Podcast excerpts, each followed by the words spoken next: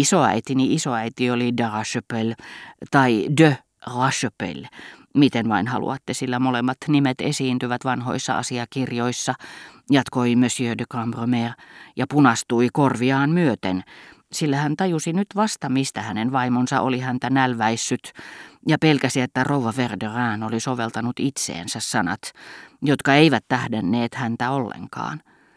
Historian mukaan ensimmäinen Arachepelle Massé nimeltään Pelvilan oli tuhatluvulla osoittautunut aivan erityisen taitavaksi kiskomaan seipäitä maasta piiritysvaiheessa, siitä liikanimi Darachepelle, jolla hänet myös aateloitiin ja seipäät, joiden näette kautta vuosisatojen pysyvän heidän vaakunassaan. Kysymyksessä ovat seipäät, joita pystytettiin tai survaistiin maahan ja sidottiin yhteen linnoitusten ympärillä, jotta niitä olisi mahdoton lähestyä. Näillä seipäillä, joita te aivan oikein kutsuitte paaluiksi, ei ole tietenkään mitään tekemistä kunnon La Fontainein ajopuun kanssa. Niiden sanottiin tekevän linnoituksen voittamattomaksi. Se tietenkin hymyilyttää modernin tykistön aikakaudella, mutta ei pidä unohtaa, että kysymyksessä on 11 vuosisata. Niin, ajankohtaisuutta tässä jää kaipaamaan, mutta pienellä kellotornilla on kyllä oma leimansa. Teillä on, sanoi Kotar, onnea kuin älyttömällä. Ilmaisu, jota hän kernaasti toisti välttääkseen Moliäärin sanan koky, eli aisan kannattaja. Tiedättekö, miksi ruutu kuningas ei kelpaa sotapalvelukseen? Haluaisin olla hänen asemassaan, huokaisi Morel, jota ei asevelvollisuuden suorittaminen huvittanut. Voi tätä huonoa patriottia, huudahti Monsieur de Charlie, joka ei voinut olla nipistämättä viulistia korvasta.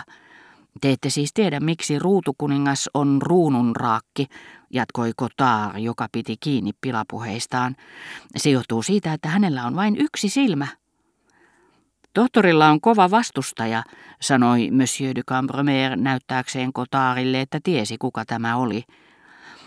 Tämä nuori mies on hämmästyttävä, keskeytti Monsieur de Charlie naivisti osoittaen Morellia. Hän pelaa jumalaisesti. Huomautus ei erikoisemmin miellyttänyt tohtoria, joka vastasi, kenelää se näkee. Kova kovaa vastaan. Rouva, ässä, ilmoitti voiton riemuisesti Morel, jolla oli onni myötä. Tohtori painoi päänsä ikään kuin olisi alistunut näin hyvän onnen edessä ja tunnusti lumoutuneena, hienoa.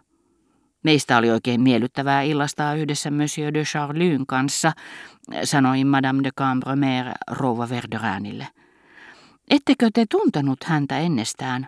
Hän ei ole hullumpi. Hän on omalaatuisensa, hän on aikansa tuote. Minkä ajan, sitä hänen olisi ollut vaikea sanoa. Vastasi rouva Verderan ja hymyili taiteen harrastajan, makutuomarin ja talon emännän tyytyväistä hymyä. Madame de Cambremer kysyi, tulisinko Feterneen sään luun kanssa.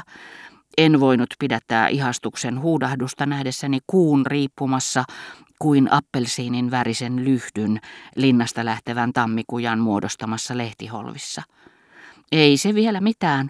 Kohta kunhan kuu ehtii korkeammalle ja valaisee koko laakson, se näyttää sata kertaa kauniimmalta. Sitäpäs teillä ei olekaan Feternessä hän sanoi ylenkatseellisesti Madame de Cambromerille, joka ei tiennyt mitä vastata. Eihän hän voinut väheksyä omaa maatilaansa, ei varsinkaan vuokralaisten edessä. Aiotteko te viipyä täällä päin vielä jonkin aikaa, kysyi Monsieur de Cambromer rouva Kotarilta, mikä saattoi käydä epämääräisestä ja tulevasta kutsusta ja vapautti toistaiseksi sopimasta tapaamisesta sen tarkemmin. Siitä voitte olla varma, lapset tarvitsevat näitä jokavuotisia lomamatkoja. Sanottakoon mitä tahansa, he kaipaavat raitista ilmaa. Lääkärit halusivat lähettää minut Vichin terveyslähteille, mutta ilmapiiri on liian ummehtunut. Minä hoidan vatsaani myöhemmin, sitten kun pojat ovat vielä vähän kasvaneet. Sitä paitsi professorilta vaaditaan aina tutkintojen aikaan, hän kun toimii kuulustelijana, ylimääräisiä voimanponnistuksia ja hän kärsii kovasti kuumuudesta. Mielestäni rehellinen lepo on tarpeen, kun mies on koko vuoden tehnyt töitä taukoamatta. Oli miten oli, me jäämme tänne ainakin kuukaudeksi. No sittenhän meillä on tilaisuus tavata. Minun on muutenkin pakko jäädä, koska mieheni on käytävä kääntymässä Savoijassa, eikä hän voi asettua tänne olemaan ennen kuin parin viikon kuluttua. Pidän vielä enemmän laaksosta kuin merenpuoleisista näkymistä, jatkoi rouva Verderin. Te saatte hienon paluu ilman. Täytyypä tarkistaa, onko hevoset jo valjastettu siinä tapauksessa, että haluatte välttämättä palata tänä iltana Balbekkiin, sanoi herra Verderin minulle, sillä en näe, miksi se olisi tarpeellista. Me lähettäisimme teidät sinne vaunuissa huomen aamulla. Tulee varmasti kaunis ilma ja maisemat ovat upeita. Sanoin, ettei se ollut mahdollista. Mutta eihän nyt vielä ole aika, puuttui emäntä puheeseen. Anna heidän olla, ei heillä ole kiirettä. Mitä heitä hyödyttäisi tulla asemalle tuntia liian aikaisin, parempi heidän täällä on olla. Ja te pikku Mozart, hän sanoi Morellille, koska ei uskaltanut kääntyä suoraan paronin puoleen, ettekö te haluaisi jäädä yöksi? Meillä on kauniita huoneita, joista on näköala merelle. Mutta hän ei voi, vastasi Monsieur de Charlie tarkkaavaisen pelaajan puolesta, joka ei kuullut kysymystä.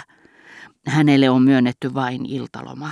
Hänen täytyy lähteä nukkumaan kuin kiltti ja tottelevainen lapsi, lisäsi paroni teennäisellä äänellä, mielistellen ja tarkoittavasti ikään kuin hänelle tuottaisi jonkinlaista sadistista nautintoa käyttää tätä viatonta vertausta ja myöskin hipaista äänensävyllään sitä, mikä koski Morellia hyväillä, kun ei kädelläkään voinut sanoilla, jotka tuntuivat hypistelevän häntä.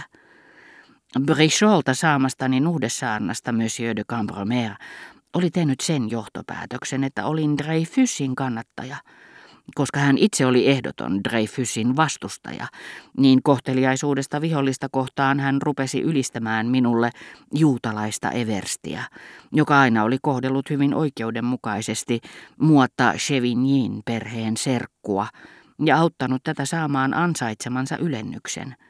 Ja serkkuni puolusti täysin päinvastaisia mielipiteitä, sanoi Monsieur de Cambromer, selittämättä sen tarkemmin millaisista mielipiteistä oli kysymys, mutta arvasin niiden olevan yhtä vanhoja ja huonosti muotoiltuja kuin hänen kasvonsakin. Näiden mielipiteiden, joita tietyissä pikkukaupungeissa jotkut perheet ilmeisesti jo iät ajat olivat vaalineet. No hyvä, voitte uskoa, että minusta se on tosi kaunista, hän päätteli. Mainittakoon tässä, että Markiisi ei juuri käyttänyt sanaa kaunis esteettisessä merkityksessä, puhuakseen äidilleen tai vaimolleen taiteen piiriin kuuluvista töistä tai teoksista. Hän käytti mieluummin tätä laatusanaa vaikkapa onnitellakseen heiveröisen puoleista henkilöä, joka oli hieman lihonut. Mitä ihmettä, kokonaista kolme kiloa kahdessa kuukaudessa.